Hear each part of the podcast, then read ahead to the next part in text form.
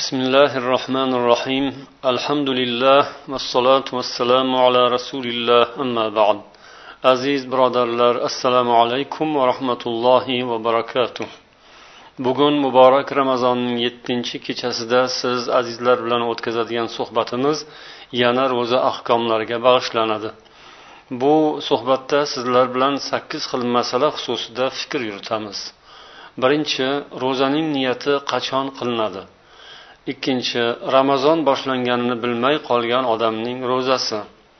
Uchinchi kechqurun bo'ldi degan xayol bilan ovqat yegan odamning hukmi. To'rtinchi qayd qilgan odamning ro'zasi. Beshinchi ro'zador holda ukol olish. Oltinchi ko'z quloq va burunga dori tomizishning hukmi. Yettinchi ro'zada qon oldirish yoki qon topshirish. Sakkizinchisi ro'za ekani esida yo'q holda yeb ichgan odam. Demak birinchi masala ro'zaning niyati qachon qilinadi degan mavzu. Ma'lumlaringizkim islom dinimizda hamma amallar niyatga bog'liq bo'ladi.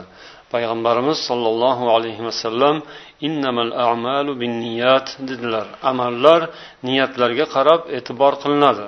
Ya'ni amalga savob berilishi berilmasligi yoki u gunohga sabab bo'lishi bu u insonning niyatiga bog'liq bo'ladi.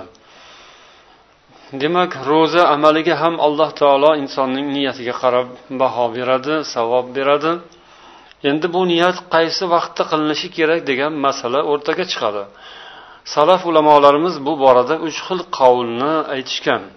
Birinchisi ramazonning avvalida bir oy ro'za tutishga niyat qilish kifoya qiladi degan ulamolarning qavllari. Ikkinchi qavl ramazonning har bir kuni uchun tong otishdan avval tunda niyat qilish shart degan ulamolar. Uchinchi qavl ramazonning tongi otgan kuni ro'za tongi otgan kuni to kunning birinchi yarmiga qadar ham niyat qilib olsa joiz bo'ladi degan qavl. Birinchi qavl ya'ni ramazonning avvalida bir oy ro'za tutish uchun bir marta niyat qilsa shuning o'zi ham kifoya qiladi degan qavl imom ahmad va molikdan bo'lgan rivoyatdir. Usaymin rahmaulloh ham mana shu fikrni qo'llaganlar. Ikkinchi fikr shofiy ulamolar fikri. Ya'ni ular payg'ambar sollallohu alayhi vasallamning man lam yujmi'u siyama qabla al-fajr fala siyama lahu degan hadislarni hujjat qiladilar. Bu hadis ibn Majah Tirmiziy rivoyatlarida kelgan sahih hadis. Kimki fajr tongdan avval ro'zani niyat qilmagan bo'lsa uning ro'zasi ro'za emas deganlar payg'ambar alayhissalom bu hadisda. Yana nasoiy rivoyat qilgan hadislarida man lam fala siyama lahu deganlar. Ya'ni kimki tunda niyat qilmagan bo'lsa kimki tunda ro'zani niyat qilmagan bo'lsa uning ro'zasi ro'za emas deb aytganlar. Demak ro'za tutadigan odam tunda niyat qilishi yaxshi. Ya'ni ixtiloflardan chiqadi va o'zining ham ko'ngli xotirjam bo'ladi va inshaalloh ro'zasi ham chiroyli va komil bo'ladi. Mana shuning uchun saharlikka turish saharlik tanovvul qilish bu yaxshi odat. Payg'ambarimiz sollallohu alayhi vasallamning sunnatlari saharlikda baraka bor. Albatta mana shu sunnatga rioya qilgan odamning ro'zasi chiroyli ro'za bo'ladi. Niyatni til bilan aytishning shart sharti yo'q niyat dildan o'tadi. Demak inson qalbida ro'za tutish uchun niyat qilgan bo'ladi shuning o'zi kifoya. Ya'ni saharlikka tursa inson albatta ro'za tutishni mo'ljallab saharlikka turadi. Ya'ni shu bilan inshaalloh uning niyati to'g'ri bo'lgan bo'ladi. Ammo agar buning orasida yana boshqacha fikrlar bo'ladigan bo'lsa ya'ni qaysidir bir inson odamlarga qo'shilib ovqat yeyish uchun turgan bo'lsa saharlikka va kunduzi ovqat yeyishga imkoniyati bo'lmasdan yana o'sha ro'zadorlar bilan birga iftor qilishga to'g'ri kelsa albatta uning ro'zasi ro'za bo'lmaydi. Chunki u saharlikka turgan bo'lsada ro'zani niyat qilmagan. Saharlikka turish bilan albatta uning qalbida ertangi ro'zani ham niyati bo'lishi lozim. Uchinchi qavl ya'ni agar inson tunda niyat qilishga ulgurgan bo'lmasa uxlab qolgan bo'lsa ertalab turgandan keyin kunduzi bo'lsa ham niyat qilsa joiz degan ulamolar. Hanafiy ulamolar mana shu qavulni aytganlar. Ular o'zlarining so'zlariga payg'ambarimiz sollallohu alayhi vasallamning oshuro kunida aytgan so'zlarini o'sha hadisni hujjat qilishadi. Ya'ni payg'ambarimiz sollallohu alayhi vasallam bir odamni oshiro kunida atrofga yuborib odamlarga nido qildirganlar xabar berdirganlar. Ya'ni kimki bugun ertalabdan ovqat yegan bo'lsa to'xtasin ro'za tutsin. Kimki ovqat yemagan bo'lsa yemasin bugun oshiro ro'zasini tutsin deganlar. Ma'lumlaringiz kim? Ulamolar ramazon ro'zasi farz bo'lishidan avval oshuro ro'zasi farz edi deydilar. Ana o'sha oshuro kunida payg'ambarimiz sollallohu alayhi vasallam musulmonlarni ro'za tutishga buyurganlar. Mana shu hadisda ovqat yeb qo'ygan odam bir kunini qazo qilsin deyilmadi yoki mana shu kuni mana kunduzidan boshlab bu buyruq tarqatildi. Kunduzi demak odamlar ro'zani boshladilar kechasi tundan niyat qilmadilar. Mana shuning natijasi shuning xulosasidan kelib chiqib demak agar kishi uxlab qoladigan bo'lsa ertalab turib ro'zani niyat qilib olsa joiz deyishadi. Nafl ro'zalarining niyatiga keladigan bo'lsak bunda barcha ulamolar kechasi tunda turib niyat qilish shart emas deydilar. Ertalabdan niyat qilib olsa ham nafl ro'za hisob bo'laveradi. Payg'ambarimiz sollallohu alayhi vasallam ba'zi kunlarida onalarimizning uylariga kelib biror yegulik bormi deb so'rardilar oysha onamizdan qilingan rivoyatda xuddi mana shunday قال لي رسول الله صلى الله عليه وسلم ذات يوم يا عائشة هل عندكم شيء bir kuni payg'ambarimiz sollallohu alayhi vasallam menga dedilar ey oysha sizlarda biror narsa bormi yeydigan shunda oysha onamiz bizda hech narsa qolmadi deganlar payg'ambarimiz sollallohu alayhi vasallam unda man ro'zaman deganlar. Ana shunday qilib agar uyda yeyiladigan narsa bo'lmasa payg'ambar alayhissalom o'sha kuni ro'zani niyat qilib olardilar. Va shu bilan ro'za savobi ham hosil bo'lardi. Demak nafl ro'zalarning niyatlari kunduzi qilinsa ham bo'ladi deyishadi barcha ulamolar. Lekin yana ba'zi ulamolar masalan shayxul islom ibn taymiya rahimaulloh agar tayin qilingan tatovvu ro'zasi bo'lsa unda tundan niyat qilishi lozim bo'ladi. Masalan arafa kuni ro'za tutmoqchi bo'lsa ya'ni qurbon hayitining arafasida ro'za tutmoqchi bo'lsa yoki oshuro kuni ro'za tutmoqchi bo'lsa bunda tundan boshlab niyat qilishi lozim. Endi hozirgi kunda oshuro ro'zasi farz emas bu nafl ro'za bo'lib qolgan. Ammo ana shunday tayinli kunda tutiladigan oddiy kunlardagi oddiy nafl ro'zalari emas balkim tayinli ro'za arafa yoki oshuroning ro'zasi bo'lsa unda albatta saharlik e, kechqurun tunda niyat qilishi lozim deyishadi. Ikkinchi masala ramazon boshlanganini bilmay qolgan insonning ro'zasi. Ya'ni shunday holat sodir bo'lsaki farazan agar bir odam ramazon qachon boshlanganini aniq bila olmay qolsa qarasa tong otgandan keyin ramazon boshlangani ma'lum bo'ldi. Odamlar ro'za tutishgan. Bu odam nima qiladi? Yuqorida o'tgan qavullarga qaraganda ya'ni ba'zi bir qavulga ko'ra kunduzi ham ro'za tutishni niyat qilsa bo'ladi ammo ba'zi birlari esa tunda niyat qilmasak ro'zasi hisob emas deyishgan.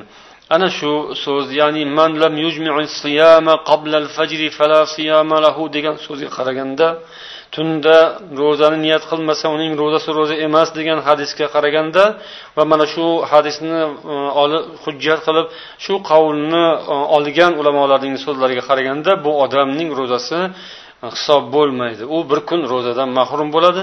O'sha kuni albatta ovqat yemaydi ichmaydi.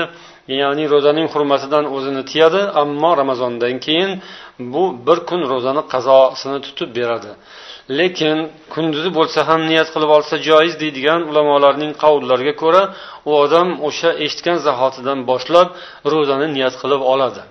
Va bu qavl ibn taymiyaning ham qavllari va ibn qayyim ham mana shu so'zni aytganlar.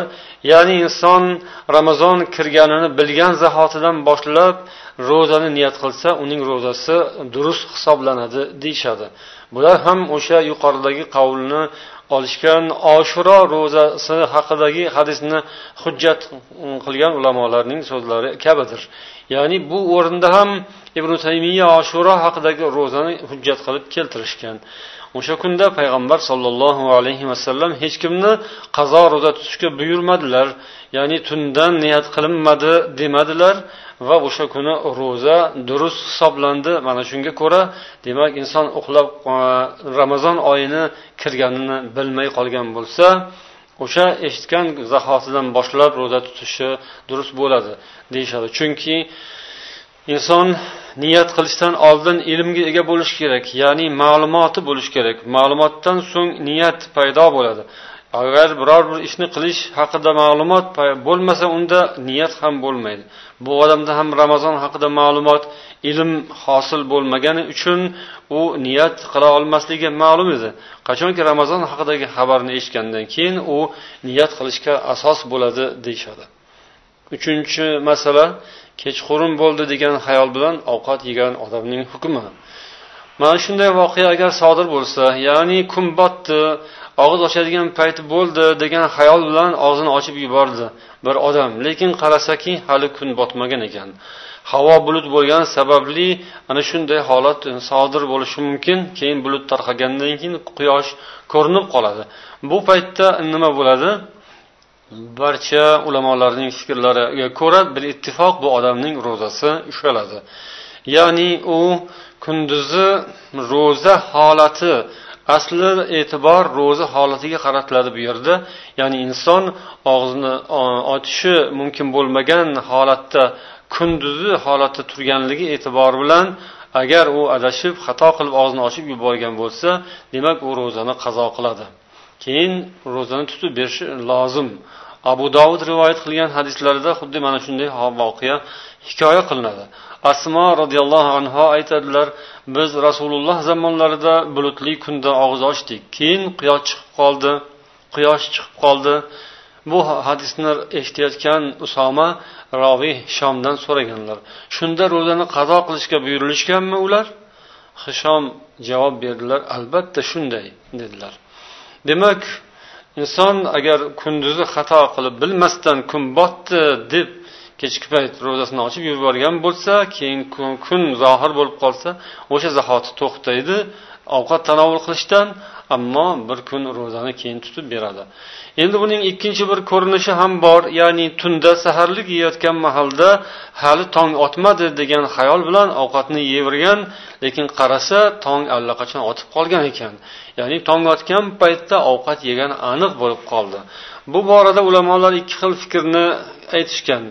Ya'ni bu kunduzi kun botdi degan xayol bilan ovqat yegan odamga o'xshamaydi.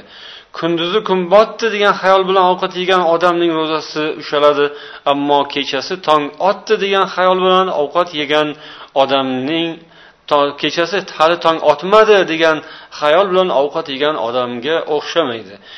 Kunduzi esa kunduzining sababi u asli ro'za holatidagi payt. Bu hammaga ma'lum. E'tibor ro'za. Kechasi tunda esa og'iz ochiq bo'ladigan payt. E'tibor og'iz ochiqligiga ya'ni bu yerda asli e'tiborga olinadigan narsa demak ro'za emas ro'za tutilmaydigan payt. Kunduzi esa ro'za tutiladigan payt. Shuning uchun kunduzi adashib ovqat yegan odamning ro'zasi ochiladi ammo kechasi ro'za tutiladigan payt bo'lmagani uchun u mahalda demak inson ovqat yeyishi odat bo'lgan holat bilmasdan ro'za ichiga kirib ketsa fajrga o'tib ketgan bo'lsa u darhol to'xtasa uning ro'zasi durust deyishadi. Biroq yuqoridagi hadisni hujjat qilib nuqoya kitobining sharhida bu holatda ham qazo qilinishi lozim deb yozilgan. Ya'ni o'sha kunduzi bilmasdan xato qilib og'zini ochib yuborgan odam ro'zasiga qarzdor bo'lar ekan ro'zasini tutib berish kerak ekanmi? Demak xuddi shunga qiyosan shunga o'xshagan tunda ham og'iz ochib og'zi ochiq holatda davom etib fajrni ichiga kirib ketgani uchun bu ham ro'zasini qazo qiladi deyishgan. To'rtinchi masala qayd qilgan odamning ro'zasi. Abu hurayra roziyallohu anhu rivoyat qiladilar rasululloh sollallohu alayhi vasallam dedilar man amdan falyaqdi. Kimki qasddan qayd qiladigan bo'lsa u ro'zasini qazo qilsin. Kimgaki qayd qilish g'olib bo'lsa uning unga qazo lozim emas. Ya'ni beixtiyor ravishda qayd qilgan bo'lsa u ro'zasi ushalmaydi. Agar inson demak o'z ixtiyori bilan qayd qilsa barmog'ini og'ziga tiqib yoki boshqa bir vosita bilan qayd qiladigan bo'lsa unda uning ro'zasi barcha ulamolar nazarlarida ochiladi. Beshinchi masala ro'zador holda ukol olish. Ukolni ulamolar ikki xil navga bo'lishgan ya'ni birinchi xili insonga ozuqa bo'ladigan quvvat bo'ladigan ukollar masalan glyukoza. Bunday ukolni qabul qilish mumkin emas ro'za ochiladi. Chunki ro'zada inson ovqat yemaydi suv ichmaydi quvvat ozuqa bo'ladigan narsalardan o'zini tiyishi lozim bu aniq. Endi xuddi shuning xilofi mana shu hikmatning teskarisi bo'lib qoladi agar inson o'ziga ozuqa bo'ladigan ukolni qabul qiladigan bo'lsa. Demak bu yerda hech qanday uzr yo'q va bu ukol insonning ro'zasini buzilishiga sabab bo'ladi. Ikkinchi xil ukollar esa inson kasal bo'lib qolsa uning davosi uchun qabul qilinadigan ukollar pensilin yoki insulin kabi ukollar insonning ro'zasiga zarar yetkazmaydi. Ya'ni agar inson kasal bo'ladigan bo'lsa va mana shunday dori ukolni qabul qilishga majbur bo'lib qolsa demak u ukol olishi mumkin. Xuddi mana shu mavzudagi savollar bilan misr muftiylaridan ali jumaga berilgan ekan u kishi ham bu masalani javobini mana shunday hal qilganlar. Ya'ni qadimgi kitoblarda ham inson agar badaniga yog' suradigan bo'lsa va u yog' insonning badaniga shimiladigan bo'lsa ichiga uning organizmiga inson jasadiga o'tadi ammo unda ro'za ushalmaydi deyishgan. Chunki ulamolar insonga ichiga kiradigan ozuqalar taom boshqasi suv inson iste'mol qiladigan narsalar odatdagi yo'lakdan kirgan bo'lsa ro'za ushalashini aytishgan. Ya'ni odatdagi yo'lak insonning ichiga e, kiradigan yo'laklar havo suv ovqat kiradigan e, yo'laklar. Eng asosiysi demak og'iz. Undan keyin kirishi mumkin bo'lgan yo'lak burun bilan quloq. Mana shular orqali insonni ichiga kirsa unda u insonning oshqozoniga boradigan yo'lakka bog'langan ulangan va inson ichiga kirgandan keyin nima ekan narsa demak uni ro'zasi ushaladi. Ammo odatdagi yo'lakdan boshqa yo'l orqali kirgan narsa insonning ro'zasini buzmaydi deyishgan. Misoli ana shunday um, badanga yog' surish. Yoki inson cho'miladigan bo'lsa ro'za paytida badani ho'l bo'ladi nam bo'ladi o'sha namlik suvni badan o'ziga tortadi u insonning ichki a'zolarida aks etishi mumkin ichki a'zolariga ta'sir qilishi mumkin salqinlanishi mumkin jigari yoki o'pkasi demak tashqi yuvingandagi suvdan bahra olishi mumkin ta'sirlanishi mumkin. Demak suv inson badaniga kirdi singdi. Ammo bu suv oddiy yo'lakdan kirmagani uchun u ro'zani buzmaydi deyilgan. Og'izdan quloqdan yoki burundan kirmadi. Agar og'izdan quloqdan burundan kiradigan bo'lsa ichkariga ketadigan bo'lsa uning ro'zasi ushaladi. Demak ukol insonning mana shunday odatdagi yo'laklaridan kirmaydigan bo'lsa uning ro'zasi ushalmaydi.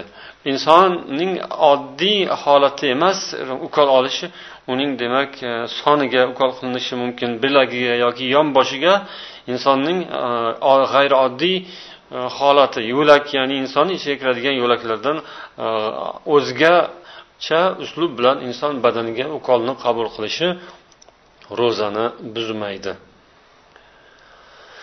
Oltinchi masala ko'z quloq va burunga dori tomizishning hukmi. Demak bu yerda uchta a'zo ko'z quloq burun. Inson ramazonda mana shu narsaga ehtiyoj sezib majbur bo'lib Hmm, dori tomizadigan bo'lsa uning hukmi qanday bo'ladi? Ko'zga surma qo'yish yoki dori tomizish mumkin. Ro'zani buzmaydi. Hatto ba'zilar hatto ba'zi holatlarda o'sha narsa insonning halqumigacha uni ta'siri yetishi mumkin ammo o'sha halqumga yetgan narsani yutib yubormasligi kerak. Agar yutib yuboradigan bo'lsa ataylabdan demak ro'za ushaladi deyishgan. Mabodo ko'z orqali quyilgan narsa halqumga yetadigan bo'lsa u narsani ichkariga yutmasdan tuflab tashlash kerak bo'ladi. Burunga quyiladigan dori quloqqa quyiladigan dori ikkinchisi demak quloqqa ham agar dori quyiladigan bo'lsa u halqumga yetadigan bo'lsa ro'za ushaladi. Agar halqumga yetib bormasa ro'za ushalmaydi.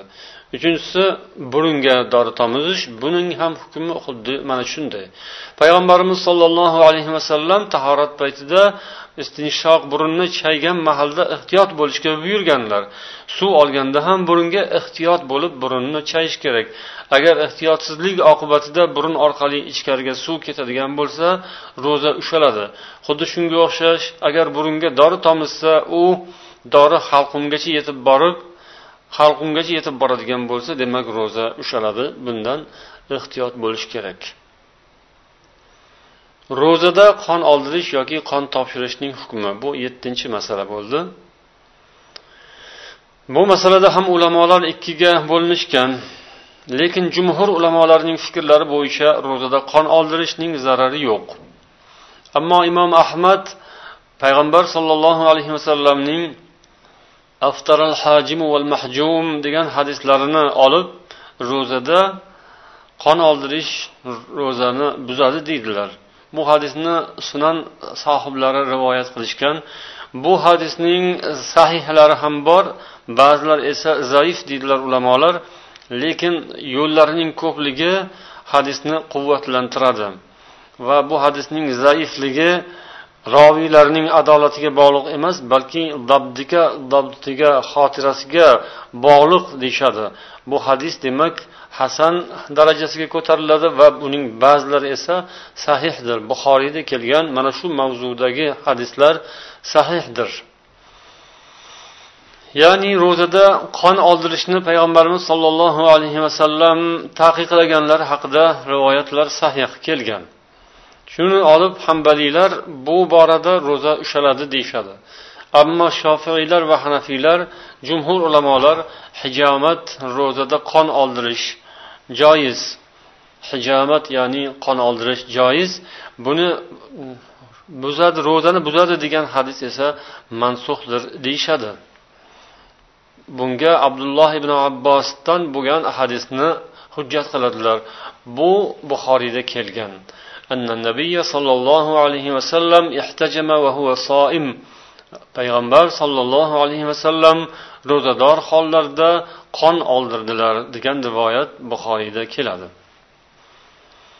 demak shunga ko'ra aftar al hajim val mahjum qon olgan ham oldirgan ham ro'zasi ushaldi degan hadis mansuhdir deydilar lekin imom ahmad bu hadisni tavil qiladilar Payg'ambar sollallohu alayhi vasallam ihtajama va huva soim degan hadisni mm, noto'g'ri deydilar. Ya'ni payg'ambarimiz ro'zador holatda qon oldirdilar degan ibora aslida to'g'risi innan nabiyya sollallohu alayhi vasallam ihtajama va huva muhrim. Payg'ambar alayhissalom ehromda turgan paytlarida qon oldirdilar degan iborasi to'g'ri deydilar. Lekin payg'ambar sollallohu alayhi vasallam haqlarida ihtajama va huva soim degan hadis ham ihtajama va huva muhrim degan hadis ham buxoriyda rivoyat bo'lgan. Har ikkisi ham demak bor. Demak har ikkisi ham bo'lgan voqe bo'lgan bo'ladi. Ba'zi ulamolar mana shu ikkisi ham barobar bo'lgan bo'lishi mumkin deyishadi. Ya'ni payg'ambarimiz sollallohu alayhi vasallam ham ehromda ham ramazonda ham ehrom ham ro'za holatlarida qon oldirganlar deb jamlash mumkin deydilar. Yana bu masalaga inson qon topshirish masalasi ham qo'shiladi. Ya'ni boshqa birovga u muhtoj bo'lgan holatda qon topshirish qanday bo'ladi? Bir inson qonga muhtoj bo'lib qolgan bo'lsa biror bir hodisaga yo'liqqan yoki biror bir voqea biror bir holat yo kasallik shuning taqozosi bilan qon quyilishi lozim zarur bo'lib qolgan bo'lsa ro'za tutgan odam unga qon berishi mumkinmi degan masala bu yerda ham ko'ndalang bo'lishi mumkin va demak yuqoridagidan kelib chiqqan holda joiz deb aytiladi. Ya'ni ro'zador odam boshqa bir insonga zarur bo'lganda qon berishi qonini sadaqa ehson qilishi demak joiz. Bu savob ham bo'ladi. Xayrli savobli ish. Endi bu yerda aytish mumkinki inson agar qon topshiradigan bo'lsa bu o'zining sog'lig'iga ziyon kelma ziyon keltirmasa ham ro'zador bo'lib ham qon topshirib inson qandaydir kuchsizlanib holsizlanib o'zining ro'zasiga zarar yetkazadigan holatga tushib qolmasligi sharti bilan demak qon topshirishi yoki ro'zada qon oldirishi mumkin. oxirgi masala sakkizinchi masala ro'za ekani esida yo'q holda yeb ichgan odamning hukmi bunday holatga tushgan bo'lsa zarari yo'q imom buxoriy rivoyat qilgan va boshqalar rivoyat qilgan hadisda abu hurayra roziyallohu anhu deydilar عن النبي صلى الله عليه وسلم قال إذا نسي فأكل وشرب فليتم صومه فإنما أطعمه, أطعمه الله وسقاه agar inson unutgan holda yeb ichgan bo'lsa u ro'zasini davom ettiraversin. Chunki olloh uni yediribdi va sug'oribdi.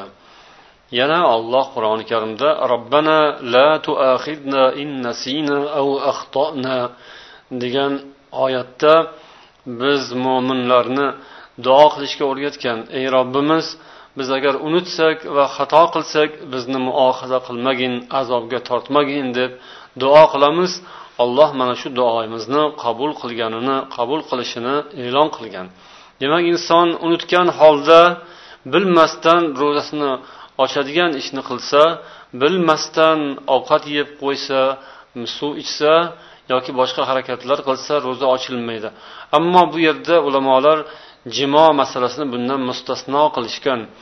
Ba'zi ulamolar ro'zada jimo qilsada bu ham ro'zaga ziyoni yo'q mana shu hadisga ko'ra deyishsa yana bir guruh ulamolar aytadiki aytadilarki yo'q bu oddiy holat emas. Ro'zada yeb ichish bu kunduzi bo'ladi kunduzi o'zi yeb ichiladigan fursat bu oddiy holat ya'ni yeb ichish ro'za yeb ichish kunduzi uchun oddiy holat. Ammo narigi masala esa oddiy holat emas. Shuning uchun unday ishga yo'l qo'ygan odam albatta kafforat berishi kafforat to'lashi lozim. Ya'ni ikki oy ketma ket ro'za tutib berishi vojib deydilar. Esimdan chiqqan holda shunday holat sodir bo'ldi degan so'zini e'tiborga olinmaydi.